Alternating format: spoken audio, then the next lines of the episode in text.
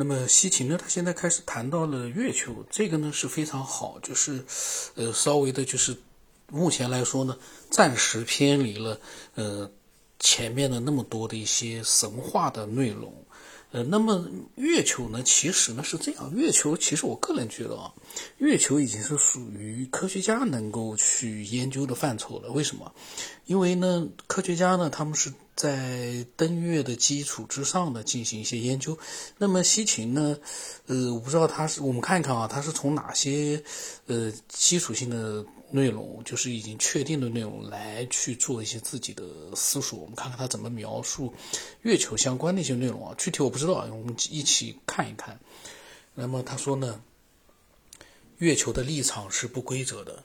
仿佛有很大的重物，比如铁，并没有就是说仿佛有很大的重物并没有沉到它的核心，而是在胡乱的分布。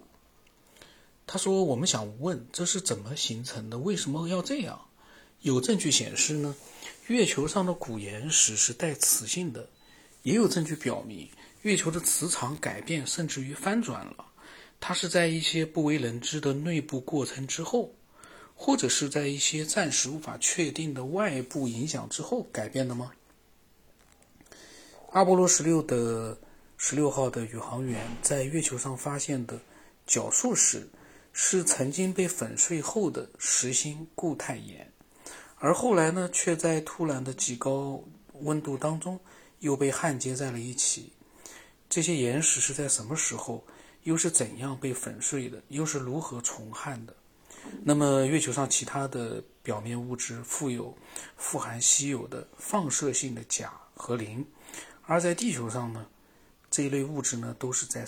地下的，很深的地下的。那么将这些发现放在一起呢，科学家现在肯定啊，月球和地球是在大约同一时间由相近的化学物质构成的，有着各自的发展和进化。美国航空航天局的科学家的观点是呢，月球在它开始前的前五亿年属于正常发展期。他们说最大的变动期是在四十亿年前，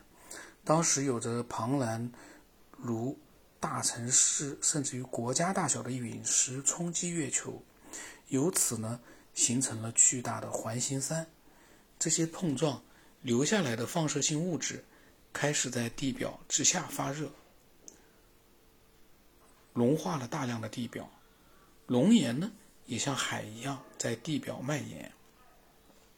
阿波罗十五号在环形山附近发现了一个岩滑堆，它比地球上任何岩滑堆都至少大上六倍。然后阿波罗十六号发现，创造甘露海的那次撞击的碎片散布到了一千英里以外的地方。一次撞击可以把碎片散布到一千英里以外，哇，这个撞击！然后他说，阿波罗十七号降落在一个悬崖附近，而这个悬崖要比地球上任何一个悬崖高上八倍。这么厉害吗？月球上有这么高的悬崖吗？他说，也就是说呢，地球曾经发生过比地球上任何一次地震都强上八倍的地震，这是西秦说的啊。他说，这次宇宙大事件引起的变动一直持续了八亿年。以至于在三十二亿年之前，月球才最终有了冰冻的表面。苏美尔人很正确地给予了月球一个正常行星的地位，他们留下了大量的文献，解释并描述了这次让 NASA 专家们关心的宇宙灾难。那么冥王星曾经被称为谜，就是个这个是谜题的谜啊，因为它环围绕太阳的轨道不只是像其他行星那样略微的偏离一个完美的圆圈，而是明显的被拉长成了椭圆。当其他的行星只是或多或少的偏离轨道的时候呢，冥王星却偏离了十七度，这是相当巨大的数字。因为这个呢很不正常的一个轨道现象，冥王星是唯一一个切过其他行星，就指的是海王星，切过了海王星轨道的行星。然后他说，论大小呢，冥王星的确只是卫星级别的，它的直径三千六百英里，还比不上海卫一，就是海王星的一颗卫星，或者是土卫六，就是土星的十个卫星之一。呃，海卫一，他括号里面的解释我没太明白啊。他说是海王星的一颗卫星，或者是土星的十个卫星之一。然后呢，它并不比海卫一大多少，有着这样的特点，它的不称职呢，就打引号的啊，被认为有可能是因为它一开始只是一颗卫星，由于某种原因呢脱离了主星，并开始了自己的行星生涯。这种可能即将得到证明。我们马上就能看到苏美尔文献的相关记录。哦，西秦又准备通过讲冥王星或者其他的一些现实当中我们目前呃知道的一些星球呢，他可能又要回到了苏美尔文献的那些包括神话那些记录里面去。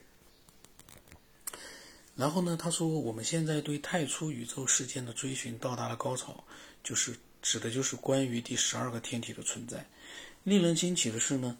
他说我们的天文学家也发现了一颗这样的的确呃存在于火星和木星之间的星球。然后他说在十八世纪末，在海王星都还没有发现的时候，一一些天文学家发表了这样的演讲。他说嘛，这些行星按照某种既定规律排列在与太阳相隔某段距离的地方，这种规律呢，后来被称为波德规律定律。它让天文学家们相信，有一颗行星应该在一个至今都没有发现有行星存在的地方旋转着，而这个地方呢，刚好是在火星和木星之间的轨道上。这个我，他可能指的是十八世纪末的天文学家们，但是如果说有一颗行星呃，在旋转着的话，其他的行星都能看得到，它怎么会没有办法看得到呢？这个是一个，难道它是隐形的吗？我们看看西秦怎么说。他说在这些数字上的计算刺激之下呢，天文学家们开始在这片区域当中搜寻这颗迷失的星球。在十九世纪的第一天，意大利天文学家朱塞佩·安皮皮安奇在这块区域发现了一颗非常小的行星，他把它称之为谷神星。直到一八零四年，在这个区域发现的小行星已经有了四颗，而到目前为止已经发现有将近三千颗小行星围绕着太阳，这个轨道被称为小行星带。他说还需要怀疑吗？这无疑就是一颗被粉碎以后的行星，俄罗斯天文学家们称其为战车。他的意思就是说呢，其实是这个迷失的星球其实已经粉碎成了几千颗小行星。西秦说了，我不知道天文学有没有科学家是怎么讲啊？我们看一看啊。嗯，然后他说，天文学家们在解肯定这颗行星的存在时，却无法解释它的消失。嗯，它是自爆了吗？如果这样的话，行星碎片应该是四散开来，而不是停留在一个小行星带里。如果是一次撞击摧毁了这颗行星，那么谁才是肇事的行星呢？它也碎了吗？但是如果把那颗围绕着太阳漂浮的残骸加起来，甚至于还不足以称其为一颗行星，更别提两颗了。同样的，如果火木之间的小行星带包含着两颗行星，它们就应该分别保留着两颗行星的公转方式，但所有的小行星只有一种公转的方式，这暗示着它们来自于同一颗天体。那么这颗天体是怎样粉碎的？是谁粉碎了它？然后西秦说呢，古人给了我们这些问题的答案。我有一个问题，就是西秦为什么呃，会认为古代的人，或者说他所看到那些古代的文献里，会给我们一些现代人都无法呃明白的一些答案呢？包括这个小所谓的星球被分裂成了几千颗小的他所说的小星体。那他说呃，是来自于一一种天体，但是是怎么样粉碎的？是谁粉碎的？他他说，从古代的文献里面，他可以找到的答案。这个呢，我个人觉得吧，嗯，我不认为几千年前的古代人类他能得到比我们就说更早的去得到这样的一些答案。我们现在我不知道现在科学家有没有具体的这样的一些答案和描述，但是我们看看西秦是怎么样去寻找的啊。他说呢，大约在一个世纪之前，出土于美索不达米亚的文献被解读。他说让我们突然体会到美索不达米亚的文献不仅是与圣经的内容对应，甚至于比圣经还早。埃伯赫施拉德于一八七二年写下的《器形文字和旧约》一书呢，开启了持续半个世纪的相关书籍、文章、演讲和辩论的雪崩。是否有一个纽带在很早的时候连接着巴比伦和圣经呢？各个头条的标题都很有煽动性的写着巴比伦和圣经。然后亨利莱亚德在尼尼微的亚须巴尼波图书馆发现了众多文献，其中的一个所讲述的创世神话就像是圣经《创世纪》里面讲述的一样。这个破损的碑刻是由乔治史密斯首次拼装成功，并于一八七六年通过他的著作《加勒底创世纪》公之于世的。该书证据确凿地指出，的确有这么一个阿卡德文献，用古巴比伦的方式方言书写，讲述了一个单独的神是如何创造天地万物，甚至于人类的。那么他说呢，到现在都有无数个研究正在对美索对比美索不达米亚文献和圣经故事的异同。巴比伦神的工作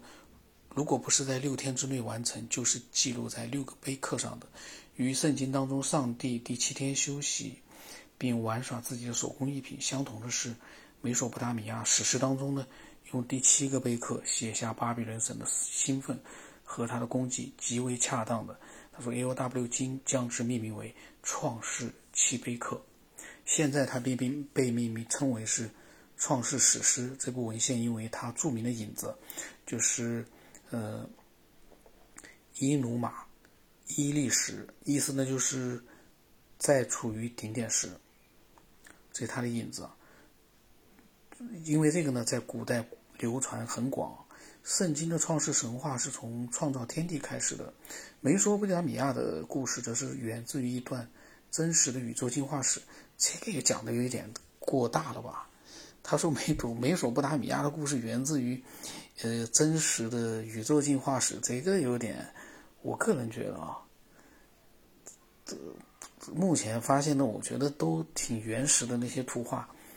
不太可能像西秦想象的那样是里面讲述了宇宙的进化史，而且还是真实的一个宇宙进化史。他说讲述的是很久之前的事件，带我带领我们回到时间的开始。然后他的这两句话是在处于顶点之时，天堂还没有命名，在那之下结实的大地还没有名字。这个东西能说明什么呢？他按照西秦的这种研究的态度啊，呃我们中国的古代文献那些诗词啊，可以给他好多好多的想象，但是那些东西也是当时写诗的人他们所设想出来的某种意境，而那样的意境其实可能并不是真实存在的，或者是谁去传告诉他们的。就像我们现在写一部科幻，就像我写的科幻小说，那里面都是我的幻想，那玩意几百年几千年之后你能把它当成是一个研究的东西吗？不可能呀，那是我自己凭空乱想出来的，我没有经过各种，我没有借鉴过任何东西，大脑里面乱乱想的。你要是拿去研究的话，那从科学研究的角度来说，那就没有太，我个人觉得啊，就没有太大的，怎么说呢？那么他呢在讲，又回到了呃，美索不达米亚的史诗。那么下一期呢，我们来讲它的，就重新返回美索不达米亚的这种史诗之后，他又发现了什么？